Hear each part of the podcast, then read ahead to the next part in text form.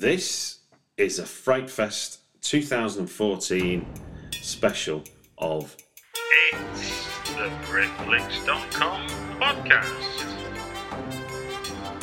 This is a Fright Fest 2014 special of It's the BritFlicks.com podcast. Welcome to another Britflicks.com Fright Fest preview special podcast. My name's Stuart Wright, and today I've got with me Ivan. Say hello, Ivan. Hello. And Ivan, you are the um, is it writer director of the canal? Yeah, I wrote and directed it. Yeah. A masochist and a sadist all at the same time. It's autobiographical, by the way. So um, I'm sure it is. I'm sure it is. Well, before before you tell us your life story, then tell us a brief synopsis of the canal. Well, it's, it's actually quite a hard film to talk about without giving too much away. But I'll give you a very, very brief synopsis. Give it's us a about a um, cinema archivist who suspects his wife is cheating on him, and then in work he discovers a film from 1902 which tells him that there was a murder in his house back then from a, by a guy who also suspected his wife was cheating on him. So it goes on for there, and I can't really say anything else because there's a lot of twists and turns in there that, that would really give the game away. No, no, that's that's that's that's, that's a fair setup for the uh, for the story, and um, and to sort of pitch it in and amongst all the other um, all the other fare at Fright Fest. If 50-50 is equal parts scares to gore, what would you say the ratio is of the canal? I say it's more scares than gore, but that there's one or two, maybe three, three scenes that are extremely gory and kind of make up for the lack of gore if you, if you, if you're kind of a, a gore lover. But um, there's one particular scene at the at the end of the film, towards the end of the film, gore wise, that always gets even the most hardest fans of that that kind of stuff. No, no, I, can, I think I can uh, I can safely vouch for that. Yeah. Um, and when and where is it showing at Fright Fest? Well, it's showing on Friday the 22nd at 8:45, and it's on Discovery Screen One. Cool. So that's a good that's a, it's a good time to be having it. Yeah, it's a, it's a good slot. I think it's my first time at um, Fright Fest, and I've heard so much about it over the years. You know, so I'm really dying to go. Uh, Robin Hill, the editor of, of uh, the canal, he's been going for years, and he's a big fan. So I'm going to meet him. It's, it'd be great to see him again. I haven't seen him since we finished the film. I'm a big fan of Robin Hills. Yeah, he's a great guy. So I was, I, I edited all my previous films, and um, so I was a bit nervous working with another editor, you know. Yeah. I just and um, but I really loved his work with uh, Ben Wheatley, you know, especially on Kill List. Of course. So um, I was, we had a chat. He's a really nice guy, and it was one of the best collaborations I ever had with with anyone out of any department. You know, he was so inventive and. I wanted to really push the editing, and be quite experimental with it, and, and he was just as willing to go as far as I wanted to go with it. You know, it was really. I hope I hope I get to work with him again. He's a great guy. Yeah, yeah, yeah, and and, and he's uh, he's not bad on screen either. Last year in uh, the Borderlands, he was. Uh, Borderlands was great. Um, I saw it uh, while we were um, editing the film, and I thought he was great. I thought the end of Borderlands was fantastic. Really, wasn't it know, just? It was really shocking. I thought, you know, it really got me. It really reminded me of um, the ending. Really reminded me of of M.R. James. You know, the the, the the ghost stories. Something about it. It just felt really got you in the gut. I thought it was great, and uh, and Robin was so likable all the way through it. You, you just. It was. It was just. That's what made it extra shocking. I think. I really like Borderlands. No, no, me too, me too. Um, so let's get back to the canal. And thinking about if we if we rewind you right back to when you were uh, when you were starting to write this, what compelled you to write Canal? Well, I made another uh, horror film back in t- 2007 called Tin Can Man, Yeah. and it was a festival hit. You know, I made it for about 800 euro, Wow. and uh, but I love the freedom of working in horror. You know, you can really push the medium. You can re- you can do absolutely anything in in editing wise. Um, acting wise, uh, special effects, everything. You can really push it, you know, and sound especially. I love working with sound, and I was just dying to get back to, to the to the genre, you know. And also, some of my favorite memories of watching films as a, as a kid have been were watching horror films, you know. Yeah. So um, I, I just I just love it. Um, my two previous films before this were um dramas, and I suppose you'd, you'd classify them as art house, but um, I, I just love I, I just love film. You know, I'm, I'm not a film snob at all, and I just I was just dying to get back to make another horror film, and also make something that maybe stayed with the audience long after they had seen it. You know, sort of hit them in the gut, and maybe they they remember it or think about it days after. You know, and for me, I love films that are divisive as well. That that that that um, don't give any easy answers. They're a little bit ambiguous, you know, and, and, and people are in both camps. They either love them or hate them. And, and um, some of my previous films have been like that. And they're the kind of films that I always remember, you know. And um, yeah, I was just dying to get back to the genre. I love it. We've had um, we've had Andy Stark, the producer, one of the producers on um, Kill List on on Oh, the yeah. podcast, and he was talking about that what what they now call the Act Three deniers of Kill List. That's right. That's right. Yeah. Well- I, I was talking to, um, to a couple of friends of mine, and um, I I'm, I love Kill List. I love the ending. I, I love all of it. But um, they absolutely hated it. You know, because of the. I think it's because they they felt that that that the film fooled them. You know that. Yeah, yeah, yeah. It, it was way ahead of them all the time. You know that. Uh, and, and that's why they didn't like it, and, and and they took that as a as an affront, you know, as they were really angry. And I think that's great. I think if a film makes people debate, even if they hated the film, that's great. I mean, it's very hard to do in you know these days. These days, people are quite desensitized, I think, to, to, to films in general. But um, and it's very hard to shock anyone. But um, that's why I love Kill List. That it was so divisive, and um, they're exactly the type of films that um, I, I remember from when I was a kid. So you you were you were um, you were itching to get back into horror. So what was it specifically that that sort of compelled you to write the Canal? What where did that where was that idea born out of? Well, I, always wanted to make something about a cinema archivist. You know, I'm, I'm a big fan of silent cinema. I'm just a, a cinema lover in general, and I wanted to work with 35 mil again. And also, I wanted to recreate those old films, which is what we did. We used the camera from 1915 to make these old uh, uh, um, archive films that he finds. You know, so I was dying to work with celluloid and digital and have them both side by side. You know and also as well just just to maybe put some of my own fears into the film as well that um um, I'm kind of a neurotic type person, so I have a lot of fears. So it, it was it was kind of weaving those sort of things in there, and also um, there's a lot of uh, the dialogue between early in the film between the father and son that's dir- direct lift from my own childhood. So there is little tiny bits of autobi- autobiographical stuff in there as well, you know. But um, there, there wasn't one specific thing. It was a lot of stuff that wanted me, that that made me begin writing this. You know, I don't know what I can't remember what the exact starting point was, but it was it, it, it was along the lines of wanting to work with celluloid just one more time, and also just itching to get back to the genre. And in and in terms of sort of constructing it as a screenplay, what Yeah. what were what were some of the hardest challenges for you, sort of resolving to, Well- to tell a story visually? it was keeping the ambigu- ambiguity i think was the main thing and the level of ambiguity as well you know that if you give too much away it kind of kills the mystery but if you hold back too much people lose interest and they feel cheated a bit maybe you know and uh, also as well i mean when you're in a development situation you you have to listen to other voices as well. You don't you don't have to go you don't have to do what they say but also you have to kind of reassure people that it's okay to be disambiguous. It's okay to leave people with a little bit of mystery to not give them the full answers. But that was the main um, that was the hardest thing to, to resolve was are we giving too much away here or too little you know? And there was one scene in particular that um uh that was in that I, I knew I, I'd never keep it in because it gave it too much away, but just to reassure the financiers that if need be, we'd have this scene in and that will explain everything, you know, if need be. But we cut it out as soon as uh, as we had the chance, you know, because once you give everything away, the film disappears. So it was the ambiguity that was the main thing I wanted to keep. And what was I mean? Let's let's focus on the positive. What was what would you say was um, like the the, um, the most helpful note you received in that kind of process of getting feedback on the script from all the different stakeholders? Um, maybe maybe it was. My films are really character studies, you know, or, or, or were in the past, and this one is a is a bit like that, you know, Yeah. and are very character driven.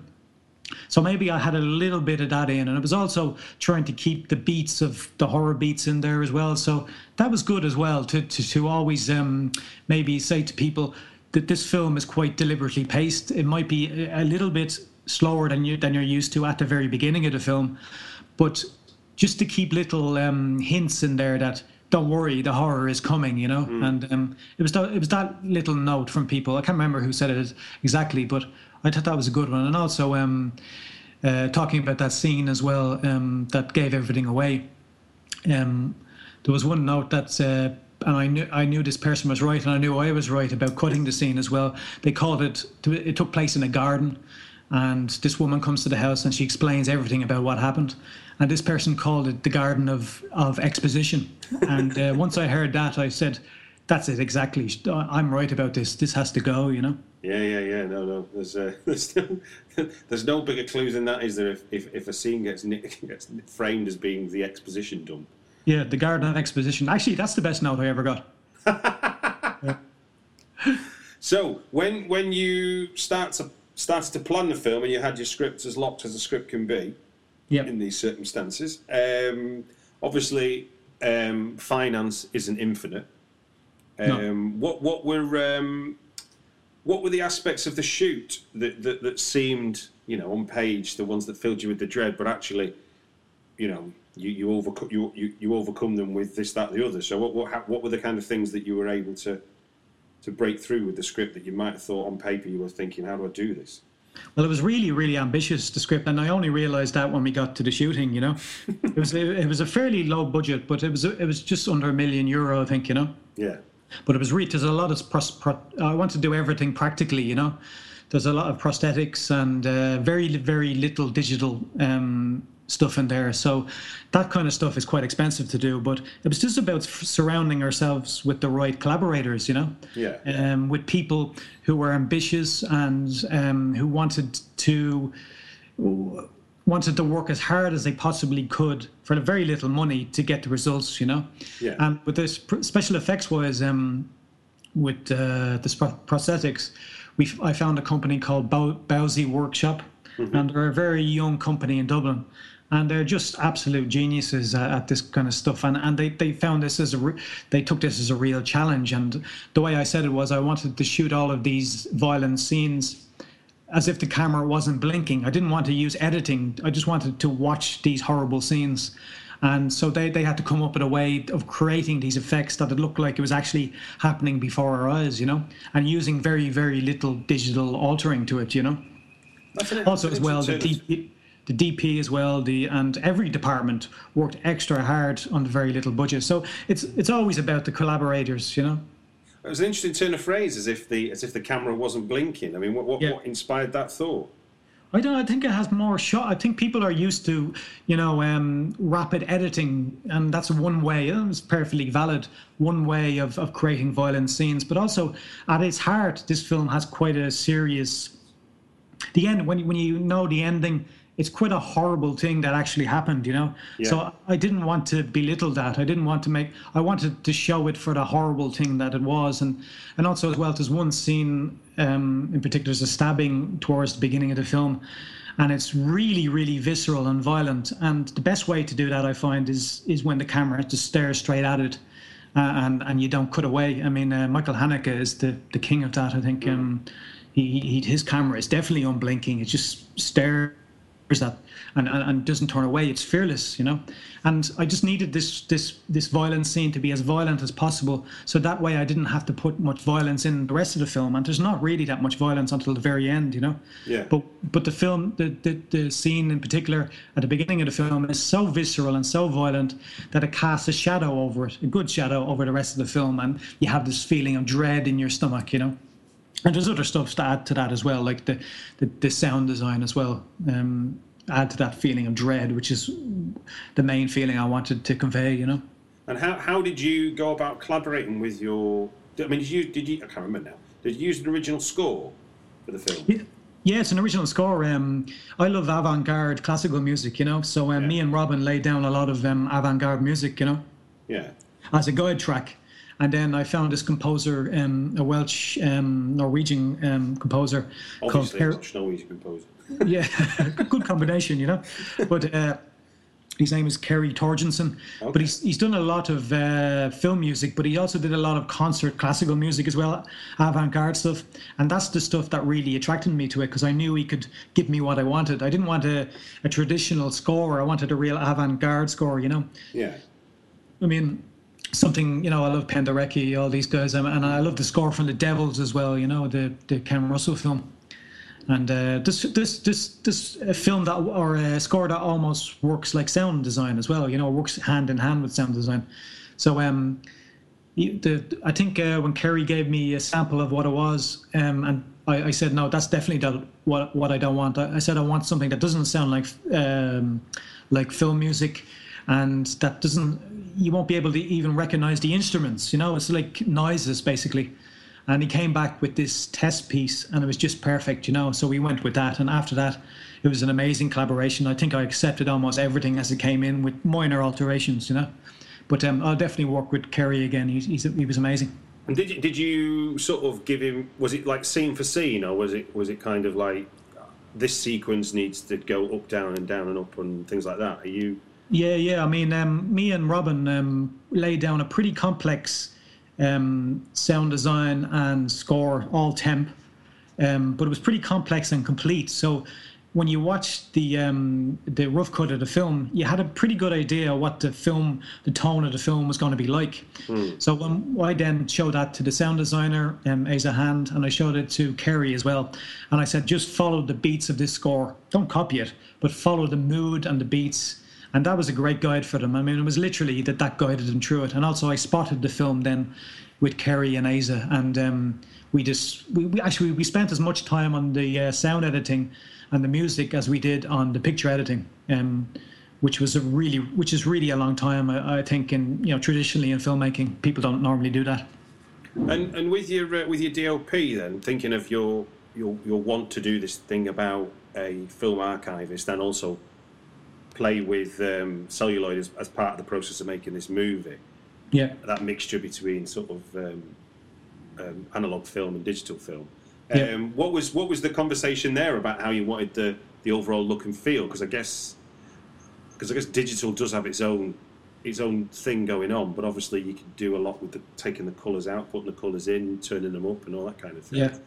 But the amazing thing about uh, celluloid, about film, is that um, you hardly have to do anything to it once you get the look that you want, you know, because it comes out of the camera looking amazing, you know. But with, with, with digital, you really, really have to work to get the look that you want, you know. Yeah. You really have to work in the grade and. But with, with, with film, that's the easy part. You know, it comes out. I mean, what I love is is all the imperfections, the the um, the, the, the grain, especially, and, and also the um, that's what people are losing now. Yeah, the cameras are getting more and more pristine. The image is becoming more and more pristine, but we're losing something about. I mean, film is about the imperfections. It's about the grain, and you know, it's um. I mean, that's that's what I that's why I love working with it. And also, uh, Piers McGrail was the uh, DP, and he just he just uh, relished the opportunity to work in film, and also to get the look that we both knew that we wanted to get. We wanted to get it precisely looking like these old films, and we used um, some of the um, Lumiere films from um, 1898, Oh, really? and one in particular called "Feeding the Baby." Right. the famous one where you can see. But there's something about the nature of the way the trees move in the background that I could never get. Uh, I tried with 8 mil, 16 mil. Me and Piers, we tested it. Super 16, regular 35.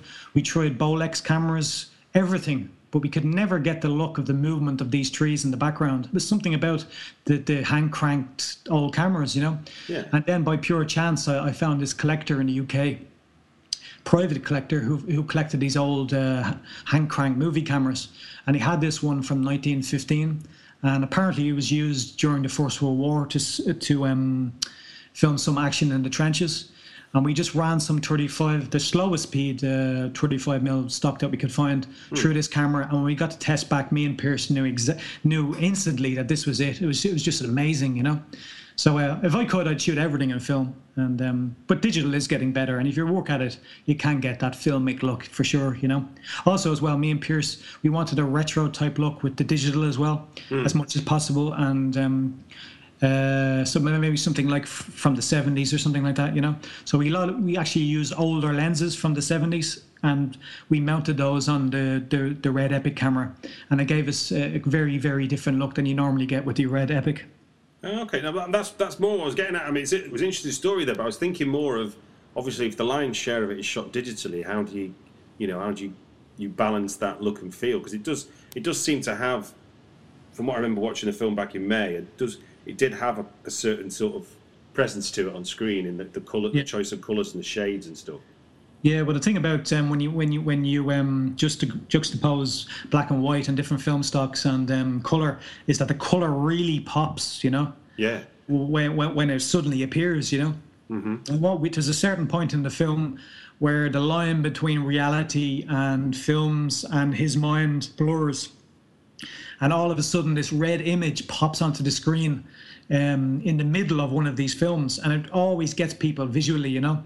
And what we did as well, we we we kept um, we we used a lot of primary colors as well with the color stuff. So the reds and the blues and the uh, and a little bit of green that really popped off the screen, you know. So we worked really hard with the color palette as, as well. And I never forget seeing. Um, when I was uh, very young, I saw um, JFK on the screen, and I remember the diff. I mean, if you haven't seen JFK on the big screen, um, it really is a different experience when you see all those film stocks mu- um, mixing. You know, yeah, you, when you see modern 35 stocks, which looks which look like digital today because they're so pristine, Yeah. but and then when you mix that with the older 16 mil and 8 mil, oh, it's amazing. You know, and and um, a lot of uh, say a lot of the editing and performance is like that as well, where um, the Nicolas Roeg, Donald Cammell film, where, where they mix different film stocks as well, and you have color, a little bit of black and white, and uh, that was something I really wanted to experiment with. You know. Well, no, and I, think I, I mean, "Don't Look Now" is a great example where you know, obviously, just the simple use of that red coat every time it Oh, appears, yeah. it's like it's like a like a Belisha beacon, isn't it, on the film? It's amazing. I watched that recently. Uh, Don't look now, and that was a definite visual reference for the that kind of gritty '70s look, you know. But um, in every single shot, there's a piece of red. In every shot, Is there really? I watch it again. Every Yeah. single shot, there's a little, Even if it's only a speck, it might be just um, a fire extinguisher in a corridor or something like that. But in every single shot in the film, there's a tiny bit of red. It's amazing. And I don't think that's an accident, do you? Oh, not at all, not at all. Nicolas Roeg talks about this. Um, uh, the story he tells about um, seeing a painting in a museum, and uh, I think it was a it was of a naked woman, and and she and one of her nipples was he said it was bright red, you know. Yeah. And uh, the production designer thought was this was a bit distracting in in the um, in the shot, so she covered up it. But he said it was amazing that the that the painting just seemed to disappear before their eyes when this this little tiny splash of red paint disappeared. You know, it's amazing what even a little bit what controlling the color in a, in, in a frame can do. You know, and how emotionally it can uh, it can affect people as well. It's amazing.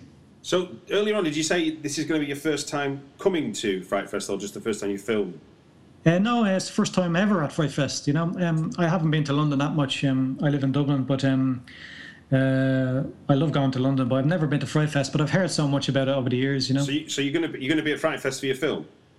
oh yeah, definitely, definitely. Okay. I'm, I'm um, looking forward to it. Um, I haven't seen uh, Rupert Evans or Steve Oram or, or Robin Hill, and they'll all be there. So I'm looking forward to seeing them again.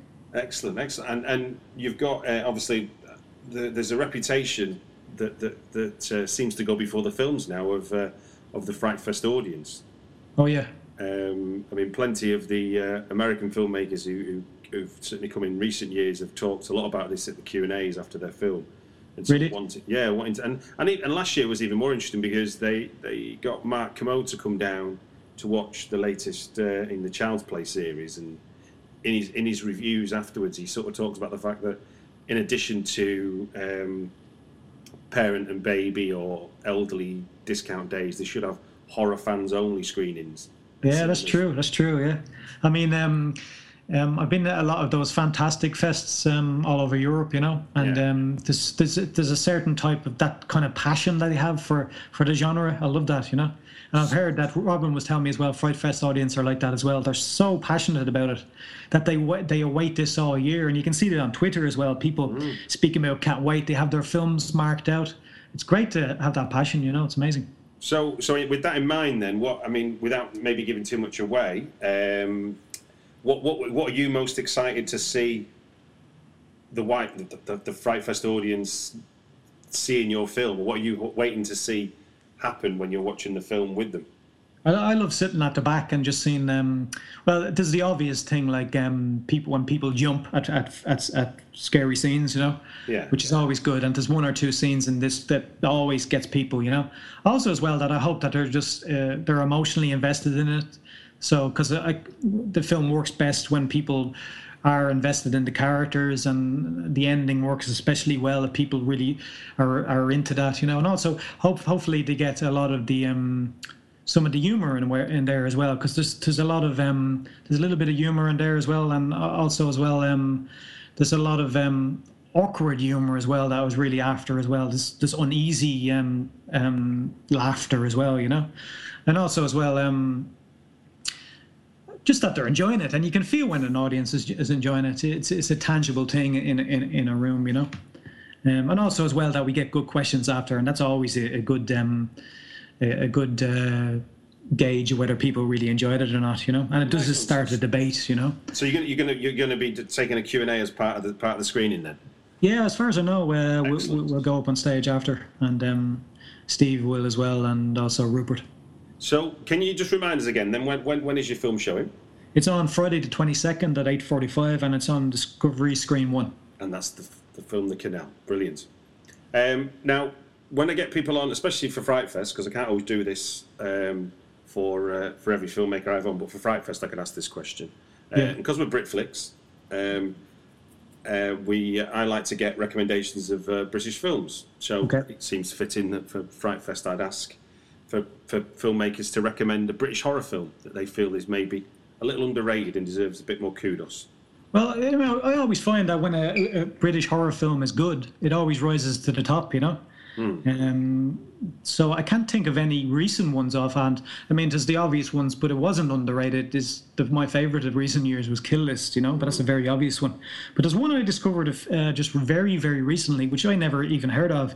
People might say, well, um, it's it's a famous film, and it probably is. it's by William Wyler, you know, he did Ben Ben Hur and stuff, and it was starring Terence Stamp. It's called The Collector. Okay, I don't know that one. Go on.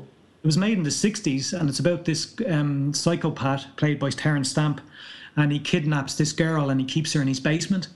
And it's absolutely brilliant. You know, I've never even heard of it, and it's made in the 60s. is well worth checking out. It was made in London and in the height of swinging 60s, and you get that air about it. Yeah. But this is a really dark film, and it's one of Terence Stamp's best performances. He's just absolutely amazing. And then, of course, there's, there's another another obvious one, and I don't think it's underrated, but maybe enough people haven't seen it. Is uh, Night of the Demon? You know, the Jacques Tourneur film made in London in the 50s. Very much so. Very much so. Oh, I love that film. I, I think um, wasn't Sam Raimi's film. It must have been based on that. Surely it was. Uh, it's very close to it. I think you know. That the uh, the slip of paper and, and the curse on the person and uh, Oh, you mean Drag Me to Hell? drag me to hell. Yeah, wasn't Yeah, it yeah, very? yeah, uh, yeah, yeah. No, I think you're right. It's it's very close. I think you know. But I think actually it's based on an M.R. Jo- uh. James story called It is um, indeed, yeah.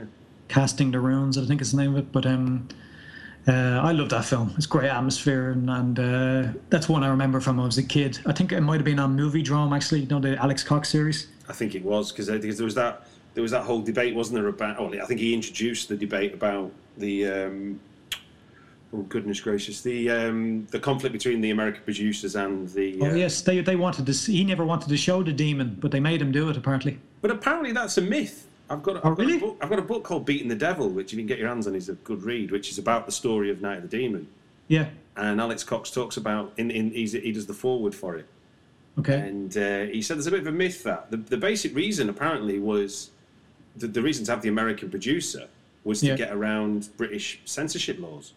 oh really? Yeah, yeah, yeah. Because the, Wow. the, the British censor at the time had um, goodness, gra- what's the what's the uh, had had had sight of theatre and film and TV. You know, was really sort of, and it, and you could you'd have to go through all the hassle. And they figured if they got an American producer in, that was the easiest way to avoid British censorship because they. The, the Hollywood producers didn't have any truck with it. Wow, it's amazing. I love that film. It's great. No, it is. It's a good one. It's a good one. Now, do, do you have an official release for um, for the Canal yet?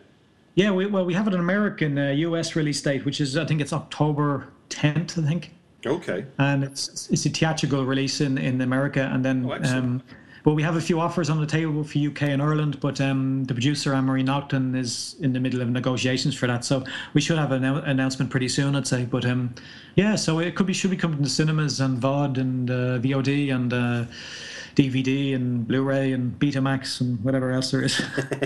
well, that's brilliant news. Well, thank you, uh, Ivan Kavanagh, the writer director of the canal. Thanks, Minif. This is a Fright Fest 2014 special of It's the BritFlicks.com podcast. This is a Fright Fest 2014 special of It's the BritFlicks.com podcast.